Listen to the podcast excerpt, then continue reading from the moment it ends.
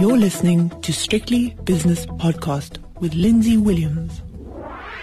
The JSE Securities Exchange has opened its doors for another day, so it's time for the opening with myself, Lindsay Williams, and we've got a backdrop here of an extraordinary night on Wall Street. I mean, not massive moves to the upside, but to the upside were the moves, and they went to record highs. I mean, when I'm saying they, it's the major indices. Um, Tesla was a lot to do with that, because at one stage the share price was up 13% and made the company worth, yes, more than a trillion US dollars and propelled Elon Musk, the boy from Pretoria Boys High, to the richest man in the world with now 255 billion US dollars on paper anyway, and he's doing very well. The Hertz deal I'll be speaking about later with Nick Kunze and David Shapiro. And it really is a very, very clever deal indeed. On the JSE Securities Exchange this morning, more mundane matters, but nonetheless important to the companies concerned. Tiger Brands came out with a trading statement, and also Sibanye Stillwater confirming that it's buying nickel and copper mines. So well done to them. If the previous deals that they've done are anything to go by, there'll be a huge success after initial skepticism. Right, let's move now to the spot markets where the dollar rand is 1474, the British pound against the rand is 2030, and the euro rand is 1710 with the euro dollar 116.05. That is a stronger dollar by 0.3%. British pound against the dollar is 137.75, barely changed. Last night in the States, the Dow Jones inched its way higher by 0.2% to an all-time record closing high. The S&P 500 all-time record closing high up nearly half a percent, and the Nasdaq doing so well, up nearly 1%. And I think that might be a record. I'm not sure. But anyway, the point is it did well, and Tesla was part of that doing wellness.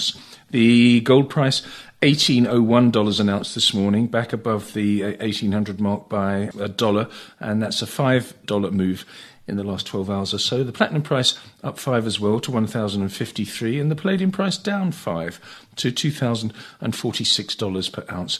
The oil price yesterday went to a multi-year high. And uh, today, well, just coming off a little bit. I've got uh, Brent crude oil down 0.2% to $85.83 per barrel.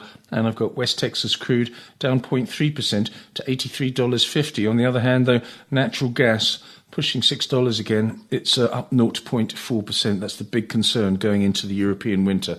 The US 10 year bond yield is 1.64%. The South African 10 year bond yield it's had a fairly torrid time of late. It's currently 9.56%. And the CRB index, the Commodity Research Bureau index, with the oil price coming off, just a little bit weaker today, but still bubbling under multi-year highs.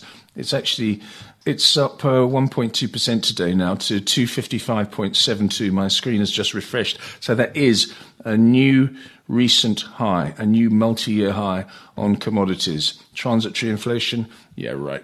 Uh, the S&P 500 is doing well. It's up a quarter of a percent. Momentum from last night's move, 4,570. And Bitcoin has had a volatile time, but it always does. It's relatively quiet today. It's only up two thirds of a percent to 62,416. Let's have a look at some of the prices on the JSE, the early movers on the local exchange. Uh, Sibanye is at the top of my list. Uh, with a one and three quarters percent gain. Truworths is up 1.6%. TFG, the other retailer um, that has been in the news recently, up one and a quarter percent. Aspen Pharmacare up 1%.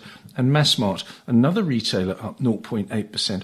On the downside, Tiger Brands down four and three quarters. Tsogo Sun down 2%. South 32 down 1.4. Motus has shed one and a third percent and Momentum Metropolitan is down to the tune of 1.1%. The major indices that we look at look like this.